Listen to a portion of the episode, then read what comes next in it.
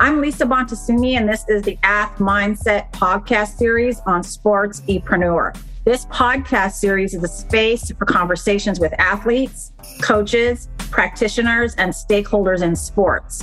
And it's where those individuals share their perspectives, experiences, and thoughts on mental health in sports.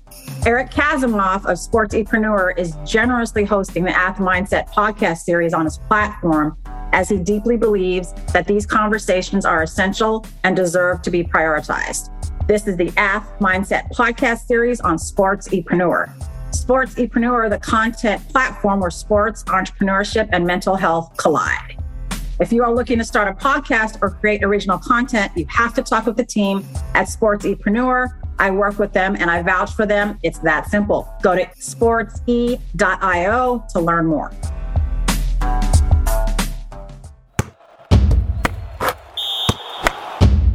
I'm happy to meet you after all this time that we've been on each other's socials. I mean, to have a moving face, not just a picture, and a voice that goes with it is awesome.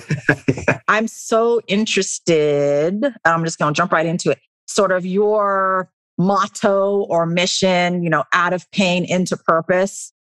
Tell me about that. Like, what do you mean by that? What's the story behind it? What's your story? Yeah, so out of pain into purpose is something that's always been very meaningful to me growing up in my life because growing up, everything that I've went through in my life, whether it be from bullying or depression or suicidal thoughts, anything of the kind like that, all that had to happen to me had to had to happen for me in order to be where I am today. So I had to learn that everything happened for a purpose, everything happens for a reason. And you know that I was with the help of my Lord and Savior, I was able to help turn that around and turn it into my purpose, you know, and I wanted to help other people understand and realize we go through a lot. We go through a lot of pain in life, suffering, sorrow, and stuff. It's not ideal, but it's a huge part of this learning process, this whole part of this life that we're in because life's not perfect. If life was all perfect, what would pain look like if life was perfect? So if there was no failure, we wouldn't know what success looks like. So, you know, there's always a reason that everything happened, but there's always like a bright side on the end of everything. So that's what out of pain into purpose means to me is just going from the darkness into turning into a light, you know, being that light for somebody else. Mm, thanks for sharing that. I mean, I think when you talk about your pain into purpose, it's inspiring. I mean, it's inspiring. It helps people know that there's hope and that the things that we go through, there's a bigger purpose, a bigger reason. Um, I appreciate it. Would you mind sharing a little bit more about the pain, about what you had to endure or what your circumstances were? Yeah, for sure. So growing up, I'll never forget I'm dyslexic, so I've been battling that for a very, very, very long time. And I had to deal with that in school because at one point in time, I hated reading, you know, because comprehending was hard, mixing up letters and numbers and stuff like that. It was really, really hard for me. And along with that, being bullied in school because of how I looked and stuff like that. People call me nerdy, geeky, all the names you could think of and stuff like that. And um, it really took me to a downward spiral it really got me to a deep downward emotions of depression and stuff like that, along with stuff that happened at home because my mom also went through a lot as well. And watch her go through what she went through affected me as well. And it got to a point where I didn't talk to anybody other than my mom. I didn't talk to nobody else except my mom. I didn't even talk to my dad at the time. That's how bad things got at the time. And just understanding that she, my mom is my rock and she still is to this day and being able to talk to her and tell her how I was feeling and stuff. And and I know growing up I had anger issues as well because of watching everything that my mom went through. I had a lot of anger issues and stuff like that. So I had to learn to control that and deal with that and like go to therapy and counseling and stuff like that. So it's really been honestly a blessing for me because if I didn't go through all that, I wouldn't be able to share my story or wouldn't be comfortable sharing my story with anybody because there are people who have been in my shoes or similar situations. And I want to be able to encourage people to share your story because you never know what people are going through, but you never know who needs to hear your story. That's right. Yeah. And just being able to get out of there. Whoa. Like, whoa. Okay. Let me pause. Yeah How are you feeling right now talking about that? It gets crazier every time I talk about it because it's just like I'm comfortable more talking about it. But then it's like when I think about and relive those emotions, I feel a little emotion when I relive those emotions.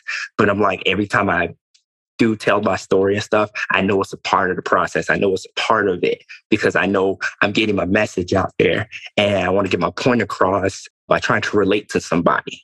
So I feel more comfortable every time I'm sharing it nowadays, especially. And that's the beauty of me wanting to help other people speak to others, kids, students, all this stuff like that. And I love it, honestly. It's inspiring, moving. I mean, I feel the emotion through the screen, and we're not even in the same literal space. I can feel, I can hear it in your voice. I really appreciate it. Like you said, you don't know who needs to hear it. I mean, you could be saving somebody's life right now. Yeah. I mean, it's that significant. It's that deep. It's that important that we all get more and more comfortable with our own stories not because we're like elevating ourselves and being arrogant and like showing off or anything like that. It's that we all have a story, we all have a journey. And some people might say to be brave enough and vulnerable enough to share it, it helps other people. Exactly. Right. I definitely agree because I'm like, and one thing that I've always been told, and I've always taken this since then. My grandfather told me this because he was a pastor for a long time before he passed six years ago. He always told me this. And the life that I live right now is not for me, it's for somebody else because you never know who's watching you. You never know who is literally watching your every move, how you operate, how you speak life into your situation, how you speak about yourself, how you speak about other people. You never know who's watching. So it's just understanding that everything has a time and a purpose and understanding that somebody is watching you and you could be helping somebody and you don't know it. That's right. That's right. It's making me feel a lot of things and think about a lot of things. I mean, I think about the work I'm doing, what has inspired me, and it's my daughter. Yeah. She just turned 15. She's a freshman in high school. But like, shoot, she's watching me every day in and day out, every darn minute. And like, that doesn't mean I have to be on point all the time. I want to show her that I'm human, mm-hmm. that I need rest too, that I need downtime, that I eat chocolate when I'm not supposed to eat chocolate, that I eat that pint of ice cream when I probably shouldn't. Right. That, that's who I am. That she doesn't have to be perfect because I'm not perfect, but yet we can be empowering, positive, influential women in the world that we roll in. I'm taking her out for her birthday. She just turned 15 a couple weeks ago. I'm taking her out, mommy daughter time, two days and a night, just overnight. Little, little, I'm raising her to be a foodie and a hotel snob, and I, I ain't apologizing for it because that's something I never had. Right. I want to give that to her. And so my husband and I were talking. He's like, I want you to tell her your story the ins, outs, uglies, beautiful parts of it, tough parts, the pain because he wants her to know from the mother in her life, like what I've been through and now who I am and how that's helped me be who I am. And that she doesn't have to be perfect because she struggles with that. And then my son, being who I am for my son, is different, is going to take it in different, but maybe he can choose who he's going to be around and like the quality of people. And maybe if he turns out being a heterosexual or not, who he might date or marry. I get it. I get it. And we just don't know that people like, oh, you can be that and still be this, or you can do this and still be that. Like, yeah. Yeah. We're diverse human beings with different experiences, and all of them make up who we are today. Oh, I agree 100%. Yeah. No, and I love being in your space, like talking about it. So, like, what moves you right now? I know you're a musician. I know you're an author. I know you do motivational speaking and it makes sense now that I'm sitting down with you in this intimate moment. Like, what are you most passionate about right now of all the things that you're able to do? I'm very, very passionate about honestly just wanting to help people be the best version of themselves that they could be each and every day.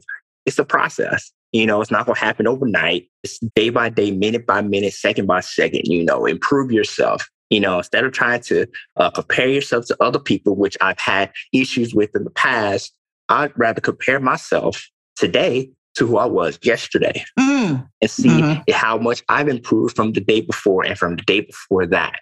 Because there's always room for improvement. Because you've all heard the saying, you know, practice makes perfect. But if you think about it, practice makes improvement. Practice makes preparation.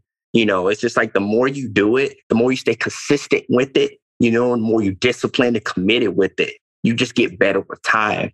Absolutely. I'm really committed and passionate about wanting to help others just be the best version of themselves that they can be in everything that I do.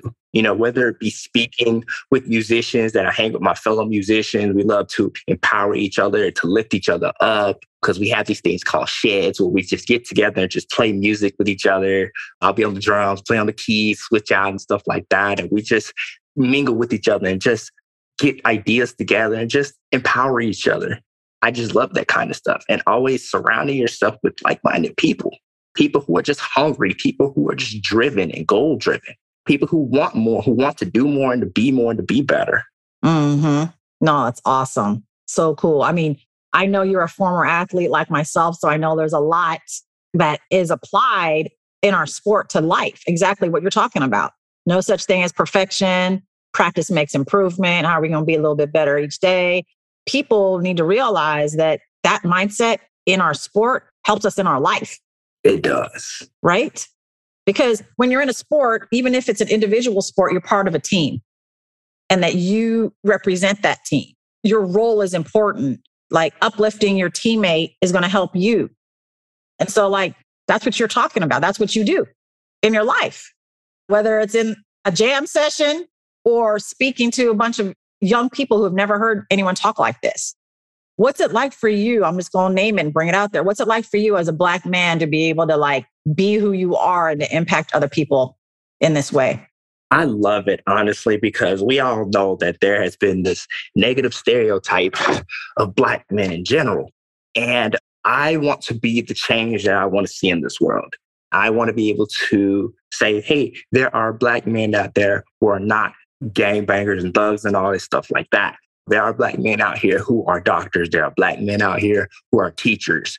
Shout out to all the teachers out there as well. There are black men out there who are really doing their best, succeeding, grinding, doing what they need to do to better themselves for the next generation, especially to the parents out there, because they want better for their kids than what they had growing up. So for me, I love it because I want to be able to show people, you know, hey, there's more to life than just laying around and doing nothing. There's more to life than just uh, sitting around playing video games, which I'm a huge video game player myself. But there's more to life, really. Just go out there and get it. Whatever you want in this life, you just got to go out there and get it. It's not going to come to you. It's not going to come when you want it to. You got to go out there and get it. And it takes a lot of patience. It takes a lot of discipline and commitment and time because a lot of people nowadays, if we're being honest, want that instant gratification. You know, they want that right away. And one thing I'll never forget recently, me and a couple of friends went to a UGA game against Missouri in Athens. And we was in the car on the way up there that morning and we were just talking about, especially young athletes, because my friend, his nephew plays football and stuff. And he was telling me about how his nephew wants that instant gratification. You know, he's not willing to put in the work.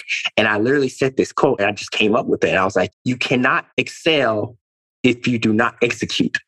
You can't expect to exceed if you don't execute. So it's all about executing. It's all about putting in the work to get to where you want to be. Because with him wanting to be play football and stuff like that, his nephew wanted to play football and stuff. All the professional players and college players, they didn't get there in an instant. It took dedication. It took practice, even times outside of the team practice. There are athletes who have practiced on their own time, training on their own time to get better in any sport, football, basketball, soccer, any sport. You know, it takes that time. You got to take that time for yourself to get better. Mm-hmm. People like Simone Biles, it did happen overnight. She practiced for a long time and she, look at her, one of the best gymnasts in the world. Mm-hmm. And I admire people who are just grinding for what they want. They are executing and they're excelling at what they do because they're putting in the work. And I always want to remind people of that. You got to put in the work. If you want something out of this life, you got to go out there and get it. It ain't going to come to you. You got to go out there and grab it and take it. Mm-hmm. Mm-hmm. Because someone else will if you don't. Man, I'm telling you, if you don't take it, someone else gonna grab that opportunity and then you're gonna wonder, why didn't I do this? It's because you didn't have the desire to go get it. Mm-hmm. I mean, you know, when you say put in the practice and when you bring up Simone Biles, I think it's important to say that there's mental practice as well. Oh, yeah. Mental skills, not just the physical skills. You got to train your brain like you train your body. Yes. Like, you know, the athlete or the person who puts that time in there is going to be, if they're equal in talent, whether it's on the field of play or not, if you train your brain, you're going to excel, exceed further than the other person who's not doing it. Right. And that can take many forms, right, Sylvester? I mean, that can be prayer. I know you're a man of God. It could be prayer. It could be meditation. It could be expressing your gratitude, saying grace, knowing the power of setting process goals, not just outcome goals, rewarding yourself, taking breaks, recognizing what you need for your mental health. So I think that what you're saying is amazing and important. And Simone, being the GOAT that she is, wasn't she like just named Times Athlete of the Year recently or something like that? Yeah, she was like number one along with a few other people. Two women who in WWE, Sasha Banks and Bianca Belair were also on that list. Okay. And I know Simone Biles, I think, was number one on that list. Yeah. And uh, there was like five women who were like top five, and Simone Biles was number one. I was like, 2021 was a year for them. And I'm like, indeed it was. And and I love what you mentioned. It's definitely a mental practice. It's definitely mental practice because we've all heard the quote of, you know, how sports is 90% mental, 10% physical.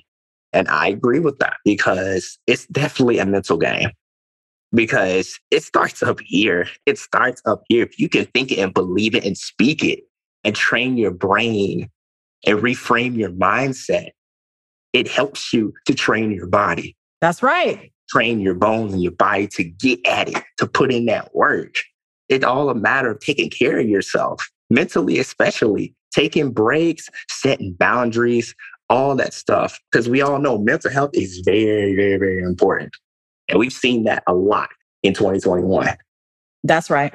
With the pandemic, adding that extra level of stress to everyone has really pushed the boundary around like how we take care of ourselves, what we can actually handle, and the things we need to put in place, right? I mean, you said at the beginning of our conversation, I think it's important to emphasize that you are a Black man who has gone to therapy.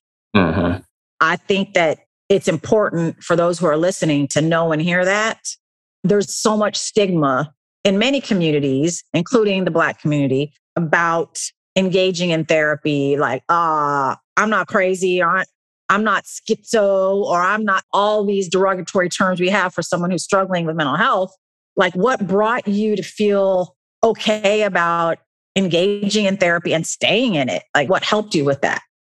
Yeah. And I love that because for me, what really made me undertake it and to keep it going is the fact that I knew I wasn't okay and I didn't want to stay feeling the way I felt, you know, and I knew I needed some help.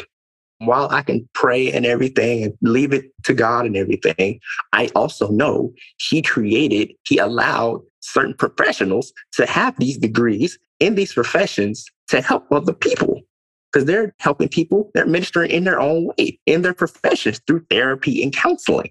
So I'm like, why not take advantage of it? Because I've heard that stigma as well. How when the first thing we hear therapy, people like, you need therapy or something like that. Oh, I'm not crazy. You ain't got to be crazy to go to therapy. You don't have to be crazy, schizo to go to therapy. Maybe you need to go to therapy because you just need to release some anger. Maybe you just need to release some emotion you know, take care of yourself. That's a huge part of taking care of yourself. And I really want to put myself first because I've always had a habit of putting others before me because I love helping other people. And at some point, I had to learn that self love is very, very important. And I cannot pour from an empty cup. That's right. So I have to refill my cup and take care of myself so that I can help other people even if that means setting boundaries for myself. That's right. Whether it be removing myself from people who are just taking from my life and not giving into it, or just making sure that I am aware of who is filling in my cup. So therapy is a huge part of that. And that it's not dirty water. Right. Right. Not dirty water. yeah. It can't just be anything filling that cup. Exactly. It can't be dirty water, nothing like that. It's got to be clean. It's got to be. Yeah. I, I, don't need no kind of dirty water in my cup. we gonna have to promise you got dirty, dirty water in my cups. I was rolling with your metaphor, with your symbolism a little bit. I was there. That's why I was like, yeah, his cup better be like correct because he's doing things. exactly right. I felt that I was like, yeah, I, I definitely don't need no dirty water. Look, if I don't want to bathe in dirty water, I don't need no dirty water in my cup. So, uh, uh, definitely. So, therapy is a huge part of that. I encourage anybody to go to therapy or counseling of any kind to take care of yourself. You don't have to be crazy to go to therapy. Mm-hmm. It's good mm-hmm. for mental health. It's good to release emotion. Yes. Thank you for sharing your experiences. I mean, I had never heard it spoken like that around mental health professionals are ministering in their own right. They're helping people through the knowledge and experience they have that we have. Myself as a mental health professional, I mean, I think that more and more the conversation can be, and I would love it to be that like people prioritize their mental health just as they do their physical health, right? And that we can address our mental health in the same way our physical health, right? So when we talk about physical health, right, don't we talk about prevention? Don't we talk about assessing, is my body ready to do that? Don't we talk about if there might be an injury, getting a diagnosis? And so that we know how to then treat it properly and intervene and then recover properly. That whole process can be the same thing for mental health.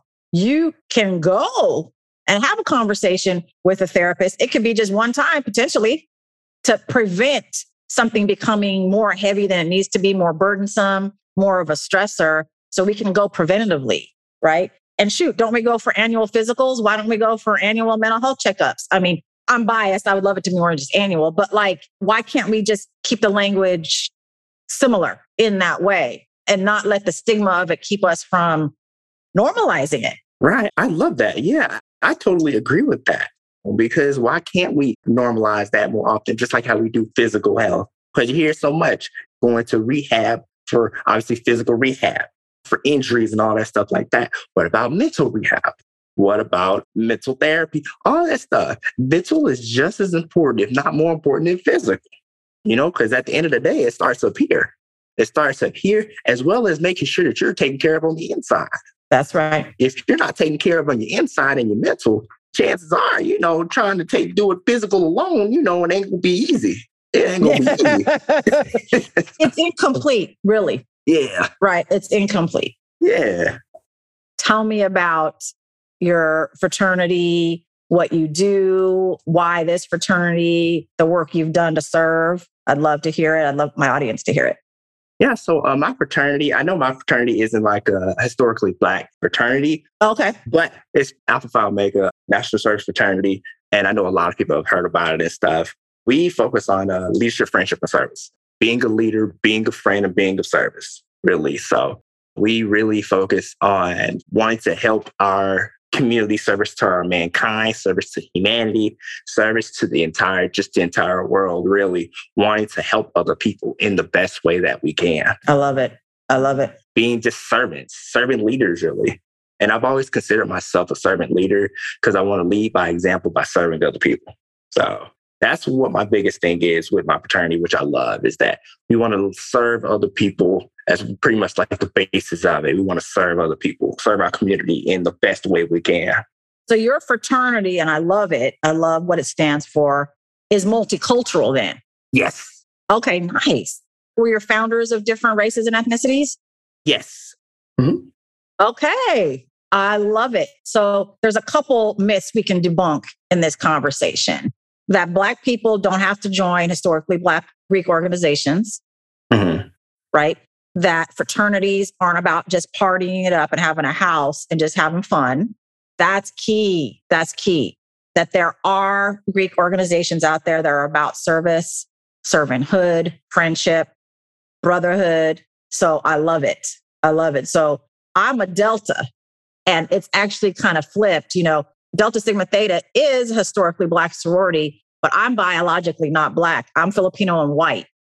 But at times when I didn't know who I was. I didn't know how to connect to my people, and they didn't know how to connect to me. Black people in the Black community knew how to do that.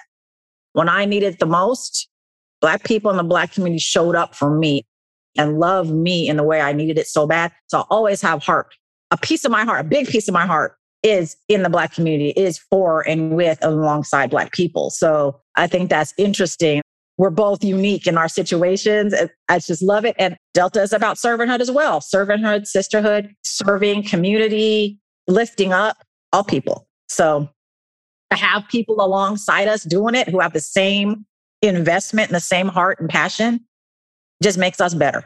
And then we make them better. For real. I know a lot of people in uh, Divine Nine organizations from college. I know a lot of Deltas for sure. And honestly, out of all the D9s, shout out to all D9 as well. Yep, but I love out. me some Deltas. Shout out. I love me some Deltas. I'm not going to lie. I love me some Deltas.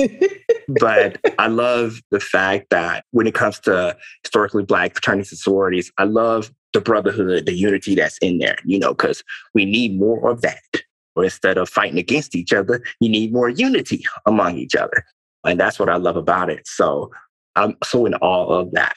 You know, when you see that in any organization. So it's beautiful. And and I love when you mentioned fraternities and definitely are more than just parties and big houses. It definitely is because when you cross a fraternity, you know, when you join a fraternity and stuff like that, the real work begins. That's right real work begins. Right. Like it's not just the parties or anything like that. That's fun and well and good, but there's service involved. There's education and service involved in that. You got to put in the work.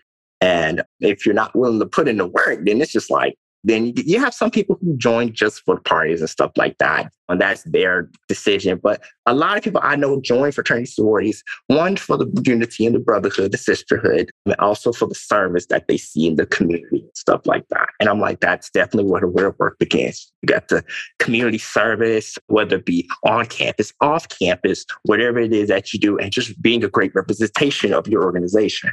Definitely, it's all about that service and unity and just leading by example. So I definitely agree with you on that one. I mean, I think though it's interesting. Were we, I'll just talk about us because we're the ones in this space. Were we like that before and then joined an organization that reflected who we were? Or did we join an organization that helped create who we are now and prioritize that? It's interesting, the chicken or the egg. I mean, I think for me, it's who I was, and then Delta was an expression of it. I think the fact that my best friend at the time was a Delta and I got to see everything. Shout out to Lori DeBose. What's up? That she, my dean, and that she showed me by who she was to be like, wait, I want to know about this. I want to know about who are the people around you that help you be this woman that you are. Mm-hmm. And to be exposed to it just through her friendship and be like, wow, I want to be a part of this. So it's so interesting, a beautiful part of my life. So I love sharing with you about it. Yes, and and also about my fraternity as well. One thing, we're also co-ed fraternity too, so it's like men and oh, women okay. join. Yeah, nice. men and women can join too. So we have men and women who are part of Alpha Phi Omega. We also have a sister organization called Gamma Gamma Sigma National Service Sorority as well. But yeah, we're definitely co-ed as well, multiracial. We have people from all different backgrounds and stuff who have joined our organization. Definitely share the same values that we do, you know, about service especially. So I love it. I love being a part of it. I've been a part of it since 2016, actually. So it's been about five years since I've been a part of it, and I love it. And when I look back, I'm like, man, that, that feels like a long time ago. Yeah. It's just crazy. but I'm just blessed to be a part of it. It's really helped me, been a huge part of everything that I do, you know, along with everything else that I did in college, the other organizations that I did in college. Because I'm sure you've heard of the 100 Black Men. Yes. I was a part of the Collegiate 100 chapter um, at my undergrad school down here, which is umbrella under there. And I volunteered with them. I was president of that organization at one point in college and also helped with the 100 Black men in my area and stuff like that. And I just love that kind of stuff. I love it. And just communing with fellow brothers and sisters, just being able to come together and just help the community and help each other, empower each other, lift each other up. I love that stuff. No, it's great. It's great it's great. I mean, there's too many things trying to push us down. So we got to be have discernment about who we get to be around and who gets to be around us. Right. So Yes. I mean, I'm loving this conversation. Is there anything you want to make sure you tell me or share with any of my listeners right now before I end with our last question? Thinking, um, well, yeah, I know we mentioned I was a former athlete. Yeah, I ran track for a very, very long time. Track, honestly, is probably my favorite sport. What races did you run? I was a sprinter. Okay. So I ran the the 100. I ran 200. Okay. The four by one, which probably was my favorite event to run. Okay. Yeah. I've done the four by four as well. I did pretty much the relays and all the single race events for sprinters. I literally enjoyed it. You're part of a team, but you definitely make sure you do your part for the team. And I love it. And running the four by one, especially, can be very competitive, especially like if you're the last, like you're the anchor, it can be very competitive. Woo! Yeah. Yep. It's so fun for me. And then I watched college track meets online and stuff like that. And just watching it, I've even volunteered with the CSU track team down here, helping with them and stuff from time to time. And I love it. And I'm just like, yes, this just takes me back. I'm just like, this is the kind of stuff I love doing, uh, being a part of this stuff, and which makes me want to work in college athletics in general. So uh, I love it. I love it. And of course, I've also done like other sports growing up, like uh, football and baseball as well, and other intramural sports in college too. So I love it. I'm a big sports fan. So yeah. And sports is so much more than the game, quote unquote. Skills we learn, things we discover about ourselves, helping each other achieve that same united goal. No, it's cool. I appreciate you sharing that. So, Sylvester, if you don't mind, let me ask you how old you are. I'm 27. Oh my God. Okay. Why did it feel like I was talking to like a 37 year old or even a 47 year old? And that don't mean because I'm the only one here that can see you. So it's not about, hey, people out there, it's not about how he looks. It's about what he's talking about this is a 27 year old man. Oh my God. It's so funny because anytime people ask me that and I tell them how old I am after they hear me speak, they be like, What? I'm like, Yeah, I'm 27 because I'll be 28 in March. They were like, What? I was like, Yeah, I tell myself I have an old soul. Yeah. I really have an old soul. I think you do. Because I get a lot of that from my grandfather because I was around him so much. So a lot of the things that he's done, I got a lot of that from him. So a lot of my mannerisms or how I act or how I operate and stuff, I get that from him and my mom. So I really have an old soul. I'm a child at heart, but I have an old soul as well. Yes. Well, it's great to have both. right. Exactly. A lot of people tell me that I'm wise for my age and stuff. I'm like, I appreciate that. I'm just doing what I can with life experience that I've been through and stuff and wanting to help somebody.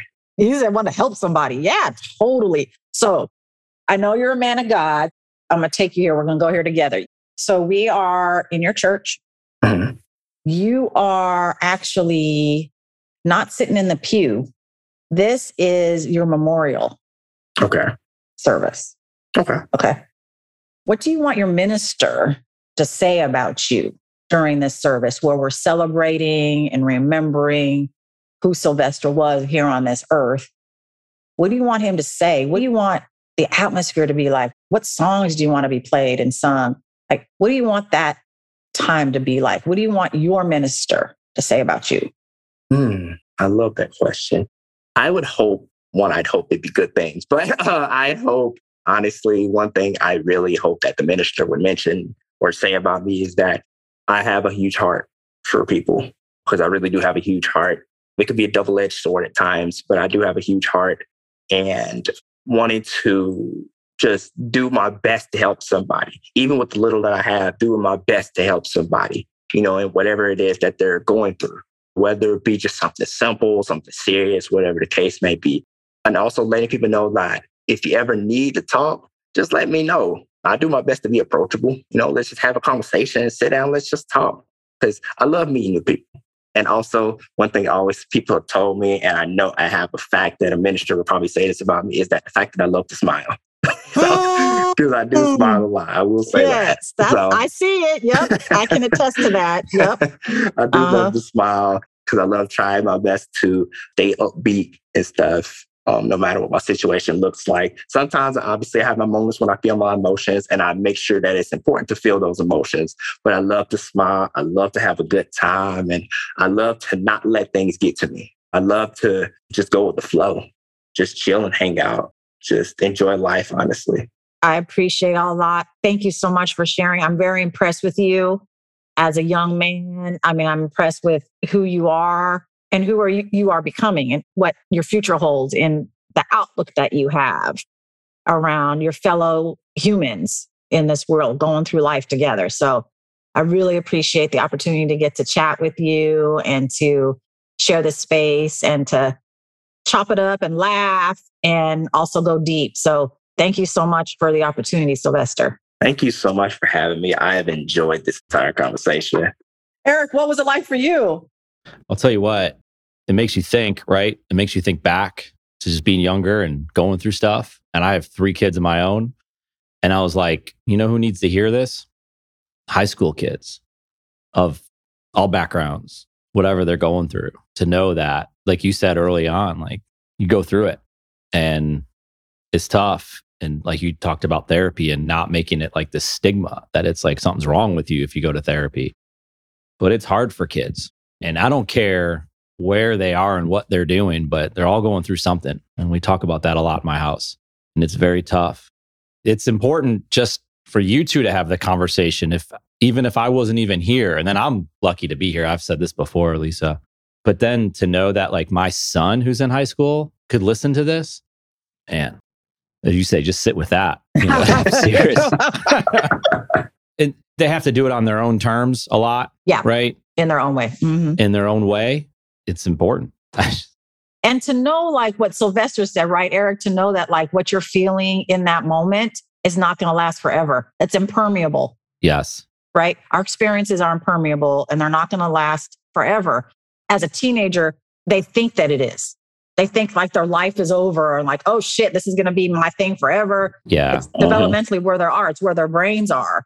But yeah, when we can hear a conversation like Sylvester and know, like, as a young man, still to realize that and that all that is a part of your journey and who you are is important. But then to have that emotion that you obviously had when talking about it, Sylvester, and then your reaction to it, Lisa, is like, because you're still going to have that a different way, perhaps. Mm-hmm. Yeah. Yeah. Cause it's hard in school at any age, like, especially then, cause you're just like, it seems like that's it. Like you're going to be in school forever. And it's so hard to know, like those four years, whatever it might be. it's so quick, but it's so impactful. Yeah. Oh, man. No, just appreciate you, Sylvester, very much. Thank you for sharing all that. Yeah. Thank you so much. One of my favorite things about our Sportsepreneur content platform is the opportunity to chat with amazing people in and around the world of sports. We hope you enjoyed the conversation. If you want to connect more, hit us up on Instagram at SportsEpreneur. Thank you for listening to this CASSource production, the Sportsepreneur podcast, the podcast where sports and entrepreneurship collide.